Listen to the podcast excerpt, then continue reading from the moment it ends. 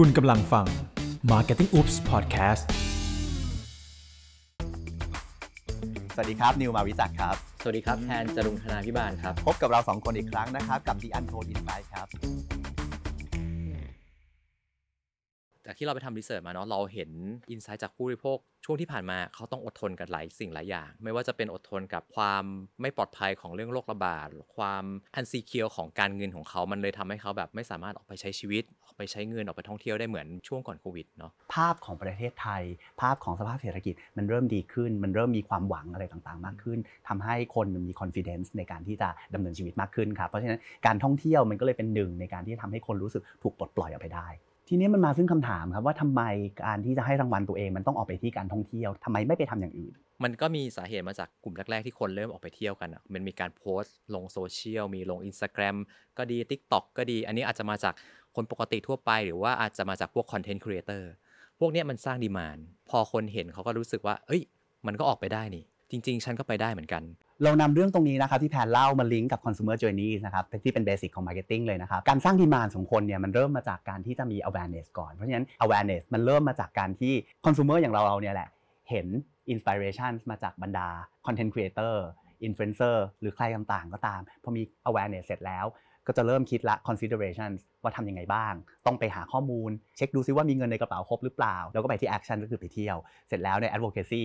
แชร์ต่อให้เพื่อนยังไง เพราะฉะนั้นมันเป็นวน loop ครับของการสร้าง demand ต่อไปเรื่อย journey สมัยเนี้ยมันเร็วมากนะครับ ถ้าสังเกตดูคือคอนเทนต์ที่มันอาจจะไม่ได้มาจากคนที่ production ดีๆ ไม่ได้มาจากแบบพวกรายการ มันมาจาก user generated content เยอะมาก ลง story ลงแบบคลิป TikTok คนก็รู้แล้วว่าที่ไหนมันมีอะไร มันทำให้เกิด circle ของ journey เนี่ยมันเร็วขึ้นมากแล้วคนก็ตัดสินใจได้ง่ายขึ้นเยอะด้วยๆจากการที่เรา นั่งวิเคราะห์กันนะครับ เราพบว่านักท่องเที่ยวชาวไทยเนี่ยสามารถแบ่งออกได้เป็น 3 ประเภทนะครับสามประเภทมีอะไรบ้างครับ ประเภทแรกเลยนะครับที่อันนี้น่าสนใจมากก็คือเราเรียกเขาว่าพวก escape seeker เนาะ escape seeker เนี่ยเป็นคนทั่วๆไปเหมือนอย่างพวกเรานี่แหละคือแบบว่าเขาจะมองหาเรื่องของการหนีออกไปจากโลกของความเป็นจริง เอาแค่สังคมทุกวันนี้มันมีเรื่องของการเอาตัวรอด เรื่องของการแข่งขัน การแข่งขันไม่ใช่แค่กับคนอย่างเดียว มันคือการแข่งขันกับเทคโนโลยี การแข่งขันกับเศรษฐกิจ การแข่งขันกับเวลา ทุกอย่างเนี่ยมันทำให้ตึงเครียด โลกแห่งความเป็นจริงคือโลกแห่งการทำงานเพื่อหาเงิน เสาร์อาทิตย์ทุกคนก็อยากจะได้แบบเวลาพักผ่อนพักคือพักจริงๆนะแล้วเขาก็ไม่ได้อยากจะอยู่ในซิ t u a ชันเดิมๆ อยากออกไปหาอะไรที่เขารู้สึกว่าได้ปลดปล่อยตัวเอง ออกไปรีแลกซ์ออกไปคลายความเครียด ลืมความเป็นตัวเองออกไปได้สักพักหนึ่งแล้วก็สามารถมีเวลาใช้กับตัวเองได้นะครับอกหัก อันนี้ก็มีจริงๆเหมือนกันเพราะว่าแบบอกหักก็คือออกไปเปลี่ยนบรรยากาศออกไปแฮงเอาท์ทะเลาะกับแม่ทะเลาะกับแฟนทะเลาะกับเพื่อน สามารถที่จะอยู่ในส่วนของคนที่เป็น escape seeker ได้ไหมครับ อยู่ได้เหมือนกัน เพราะว่าพวกเนี้ยอย่างเมื่อก่อนเราจะเรียกว่าพวกหนีออกจากบ้าน ทุกวันนี้เราเรียกว่าปลุกปรับทัวร์ยังได้ คุยกันอย่างเงี้ย ผมบอกพี่นิวว่าเฮ้ย พี่นิว เดี๋ยวสิงคโปร์มีอีเวนต์นี้ญี่ปุ่นมีอันนี้ อยู่ๆพี่นิวอาจจะจองตั๋วแล้วไปพรุ่งนี้เลยก็ได้ เพราะฉะนั้นเนี่ยจริง ๆ แล้วคำว่า escape seekers เนี่ยมันไม่ได้จำกัดอยู่กับการแค่ท่องเที่ยวภายในประเทศ domestic traveler เท่านั้น แต่มันสามารถที่จะกลายเป็นในส่วนของตัว short haul traveler ได้ด้วยเหมือนกัน แต่ว่าพวกเนี้ยสิ่งที่สำคัญกับพวกเขาจริง ๆ มันคือเรื่องของข้อมูลเนาะเพราะว่า ด้วยการตัดสินใจที่มันรวดเร็ว เพราะฉะนั้นเขาต้องการข้อมูลสนับสนุนเพื่อให้แน่ใจว่าไปแล้วจะเจอสิ่งที่เขาต้องการจริง ๆ คนกลุ่มนี้เนี่ยเรื่องของค่าใช้จ่ายสำคัญไหมครับสำหรับกลุ่มที่เราเรียกว่าเป็น escape seeker จริง ๆ ก็สำคัญเขาอาจจะใช้เป็นพวก small pocket เขาไม่ได้ใช้เงินจำนวนเยอะๆเพราะว่ามันคือการไปแบบอาจจะข้ามคืนอะเสาร์อาทิตย์ หรือแบบว่าอาจจะหยุดวันเดียวแล้วก็ไปอะไรอย่างเงี้ยไปเช้าเย็นกลับก็ยังมี คือมันเป็นปลุกปรับทัวร์ที่เงินที่มีอยู่อะมันสามารถใช้ได้เลย อะมันจะไม่เหมือนแบบอีก 2 แบบที่เรากำลังจะพูดต่อจากนี้ กลุ่มแรกนะครับคือ escape seekers นะครับเจาะกันที่กลุ่มที่สองนะครับกลุ่มที่สองเราเรียกว่าอะไร กลุ่มที่2นะครับชื่อเขาเรียกว่า self rewarder อืม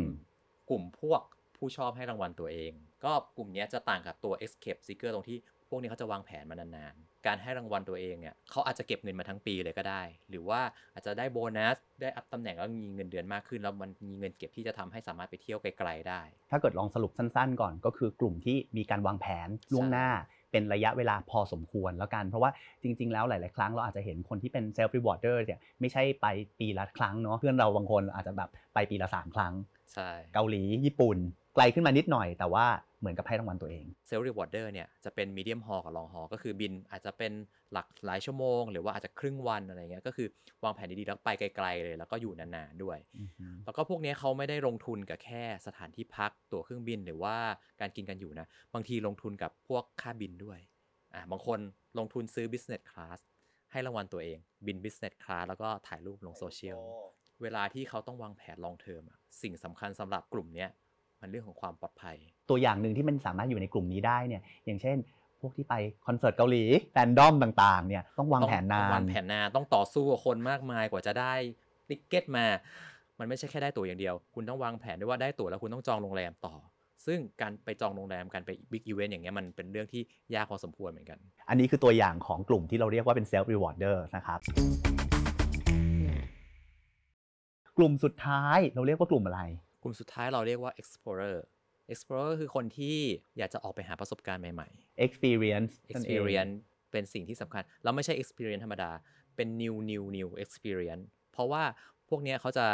blend กึ่งกลางระหว่างคนที่เป็น short haul medium haul กับ long haul คือพวกเนี้ยเขาไม่ได้สนใจว่าไปสั้นไปยาว แต่เขาสนใจว่าสถานที่เขาต้องไปอะมันใหม่ มันไม่ได้ mass กลุ่มเนี้ยการใช้เงินก็จะไม่เหมือนกับสองกลุ่มแรก สามารถใช้เยอะก็ได้ สามารถใช้น้อยก็ได้ เทรนด์การท่องเที่ยวอย่างประเทศอย่างเงี้ยก็จะเริ่มมองหาประเทศแปลกๆ ไม่ใช่แค่ต่างประเทศ สิ่งที่น่าสนใจคือพวกเนี้ยแค่ในประเทศ แค่ในจังหวัด ก็สนใจที่จะไป explore แล้วเหมือนกันอะมุมลับกรุงเทพ มุมลับเชียงใหม่ สถานที่แปลกๆ สิ่งศักดิ์สิทธิ์อะไรอย่างนี้ ใหม่ๆ ที่คนพยายาม explore อยู่ก็มีเหมือนกัน สรุปสั้นๆนะครับ เราสามารถแบ่งกลุ่มของนักท่องเที่ยวได้ออกเป็น 3 ประเภทนะครับ กลุ่มทีหนึ่1 ก็คือ escape seeker นะครับ กลุ่มที่ 2 เราเรียกว่าเป็น self rewarder กลุ่มที่ 3 เราเรียกว่าเป็น explorer ใน 3 กลุ่มเนี้ยความต้องการของแต่ละคนเนี่ยไม่เหมือนกันเลย insight แต่ละคนก็ไม่เหมือนกัน escape seeker คือตัดสินใจปุ๊บไปปั๊บ ไม่ต้องสนใจอะไรมากมายนะครับ กลุ่มที่ 2 self rewarder วางแผนล่วงหน้านะครับ พร้อมที่จะสเปน แต่ว่าขอให้ทุกอย่างมันมีแผนที่มันชัดเจน แล้วกลุ่มที่ 3 explorer explorer ก็คือสนใจสิ่งใหม่ๆ ไม่จำเป็นว่าต้องอยู่ต่างประเทศในประเทศก็ได้ด้วยเหมือนกัน แต่ว่าขอให้ได้มี experience ที่ดี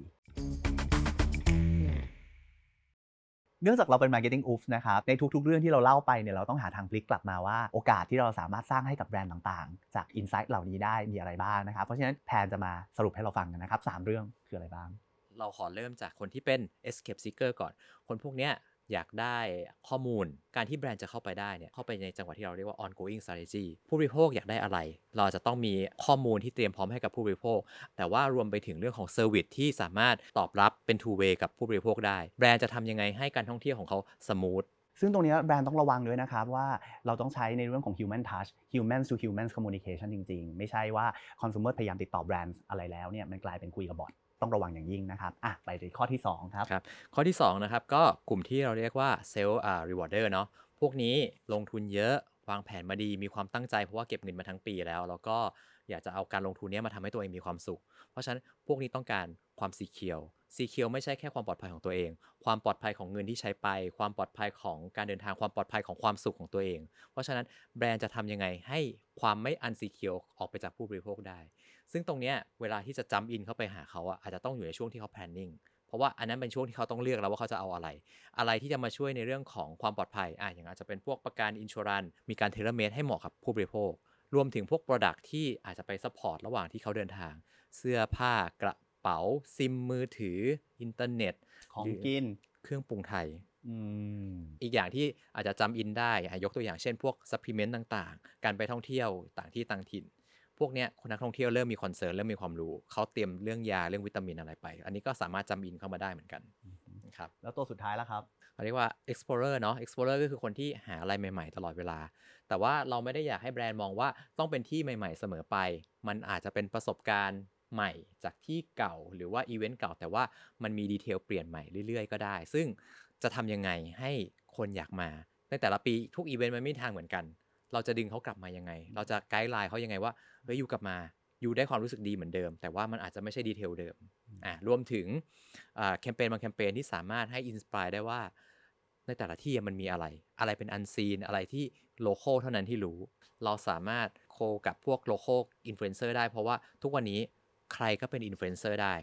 ใครก็สามารถสร้างคอนเทนต์ได้ เพราะฉะนั้นเราจะเห็นตัวเลือกมากมายเลยในการเข้าเป็น connect กับอะไรที่เป็น local ที่เราไม่เคยเห็นมาก่อน ทั้งนี้ทั้งนั้นเนี่ยพวกผมเชื่อกันว่าถ้าเกิดเราพินิจพิเคราะห์กันดีๆแล้วเนี่ยเราจะเห็นโอกาสเยอะเลย อย่างเช่น นมถั่วเหลืองไวตามิลค์ที่เข้าไปแทรกกับแคมเปญเมืองรองอะไรต่างๆ ที่สร้าง inspiration มันก็สามารถที่จะทำให้มองเห็นจุด opportunity ต่างๆ เหล่านี้ได้นะครับ เพราะฉะนั้นจบลงไปแล้วนะครับ กับ episode นี้ที่เราตั้งชื่อว่า